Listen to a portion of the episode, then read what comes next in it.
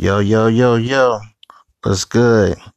It's your host Marlon of the Blowdown coming at you live and direct. You heard? Yeah, today we're gonna have a have a little discussion about the Queen, the Queen Nicki Minaj. New album's out. Um, but before we get into that, we have uh, Sabrina Claudio. No rain, no flowers. If y'all listening for something smooth and mellow, you know what I'm saying? It's the end of summer, dog days of August. You sit back and chill and sip on your little wine, little vino. You know what I mean? Put this on, sit back, relax and chill. You know what I mean? It's a good look. It's a good look.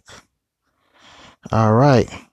Well, we're going to get started with the Queen, Nicki Minaj. She finally dropped her long awaited album, Queen. It was delayed for a while. She has a hit record uh, with Tekashi Six Nine, FEFE, which she also threw on her album. You know, that's a that's a move to boost up the first week sales. We know what the deal is, Nicki. You know, but I ain't mad at her because of that. Uh, she has some tracks um, on there. The tracks with Nas is great. I don't think it made the album, but you can find it floating around. And um, her album is uh, pretty good, pretty solid. Ganja Burn, another single that she has released that's pretty hot. Um, overall, I think it was a pretty good effort. You know what I'm saying? And I'm gonna keep it a buck. I haven't been really uh, uh, a big Nicki album fan. You know, when she went in the pop lane, she kind of, you know, threw me off a little bit. You know, she still got those type of records like uh, Bed with Ariana Grande and um, but overall, I was impressed by it. She she's she's rapping her ass off, yo. She's rapping her ass off. She got Chun-Li, you know, Barbie Tingz, the controversial Barbie Dreams, where she uh flipped Biggie's uh dreams of fucking an R and B bitch. You know, but she flipped it with the rappers and uh it's dope, but just for the record, look, Kim, she did that before previously. You know, nobody's been saying it, but, uh, she went on a big interview with Funk Flex and, and she really, you know, got down and dirty. Expo, expose, you know, she was talking about everything.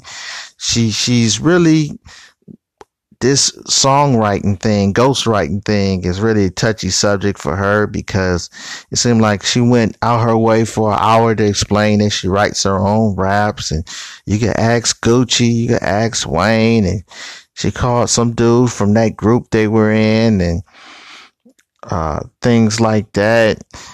Uh, your boy Safaree, you know, she went in on him saying that he used to steal her credit cards, buying prostitutes, and spent twelve thousand dollars on a hairline with Tiger. I'm like, damn, twelve dollar, twelve thousand dollars for a hairline, twelve bands for a hairline, twelve bandos for a hairline.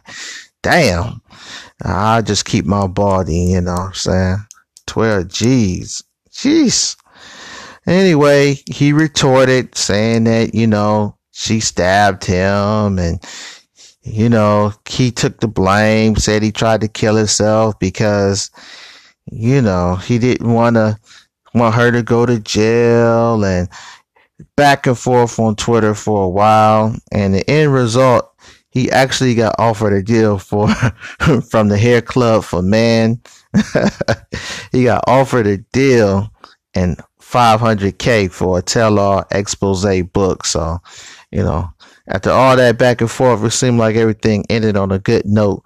But my boy Safaree, who's had an interest, interesting 2018 to say the least, you know, but he getting his bag, you know what I'm saying? But also Nicki got into it with DJ Self from Love and Hip Hop, who's also a DJ on Power 105 up in New York. You know, the main radio stations up in New York is Hot 97 and Power 105. And, you know, uh, for some reason she didn't hit the Breakfast Club. I wonder why. Maybe because her and Charlemagne was beefing. Anyway, she got into it with DJ Self. She wouldn't record a drop for him, wouldn't give him a hug, then went in on him. And uh, DJ Self said he don't have a problem with her. She just doesn't like him because he cool with Safaree and he has DreamDoll and Mariah Lynn and it got very love and hip hopish. so they was going at it. Um, and so DJ Envy he jumped in it, which you know, you know he shouldn't. I don't think that he need to stick his nose up in the shit. But he jumped in and said, you know, uh, Nicki threatened DJ Self. She had some hung- she said she had some hungry niggas waiting for him at the station and they wanted to eat and shit like that. So they took that as a threat. So DJ Envy said they're going on a ban. So she get no spares on Power 105 you know, DJs banding together. Now, this is a theory that has existed for years. There have been several artists that have been banned from the radio, but there was never no proof. This is proof that they do that shit. They band together and stick together. So, um, but really, I think it's more of a personal thing. That's why I think DJ Envy shouldn't stuck his nose in it, but uh, you know, he's under some heat himself because his ex mistress Erica Mena from Love and Hip Hop fame, she been firing some shots at him on Twitter, talking about she's gonna expose him and this and that, and then his wife Gia Casey, she came back and fired shots. So it's getting very messy. It's like hip hop is like the WWE now. Well, I still call it the WWF. Y'all remember the WWF?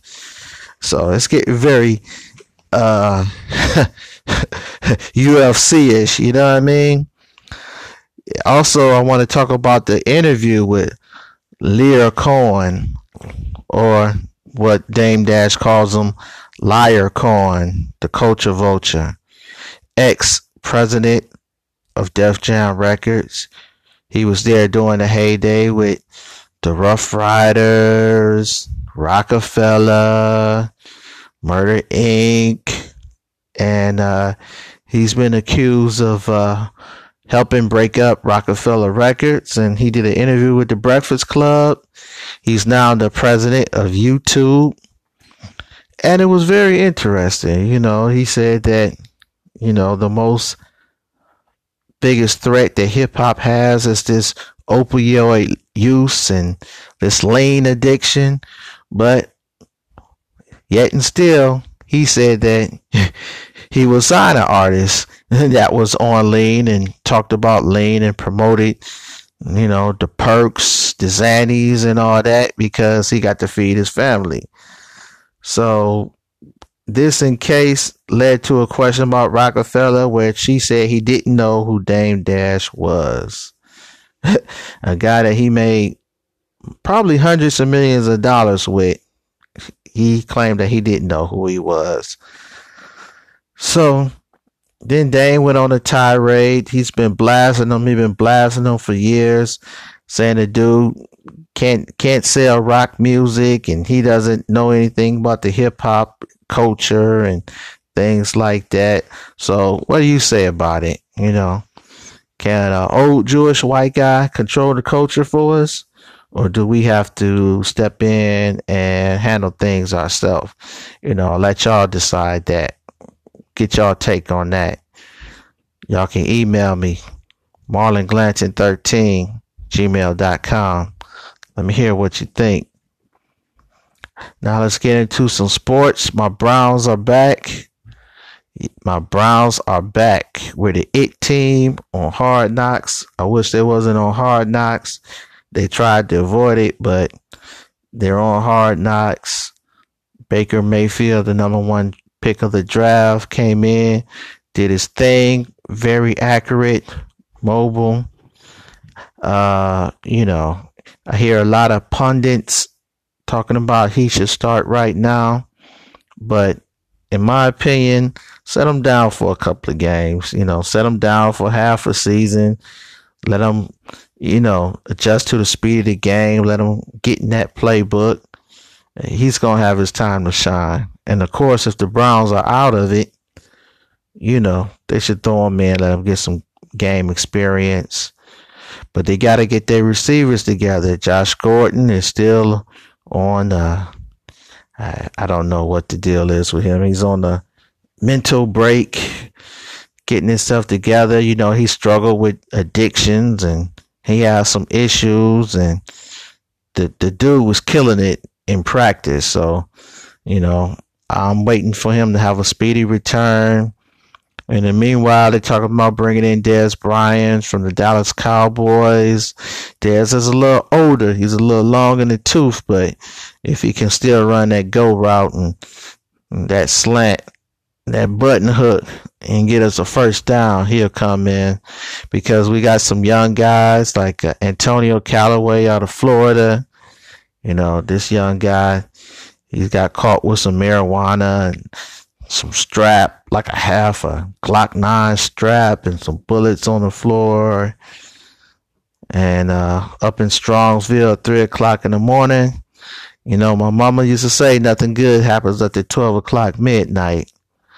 You know what I'm saying? So they were victorious in their first preseason game against the New York Giants. And it's the IT team. And it's kind of cool to hear all these sports shows leading off with the Browns. So now we're in the public eyes. It's pretty fly. And uh, I want you to be on the lookout for this kid, Zion Williams, Williamson out of Duke. Duke Blue Devils are stacked this year. I'm not a big Duke fan. Actually, I hate Duke, but they got some three players that would be lottery picks. RJ Barrett, who's a two guard. They got Cameron Reddish, who's a three, plus Zion. They got the one, two, and three top recruits playing. It just ain't fair. So Zion is jumping out the building at nearly 300 pounds. He's like Charles Barkley with springs in him, with hop. So, uh, yo, that's it for now. The old school trivia will be back. I got some more podcasts coming up. We're knocking them out every day, every other day. Hit me up. It's the Blowdown. Your host, Marlon. One.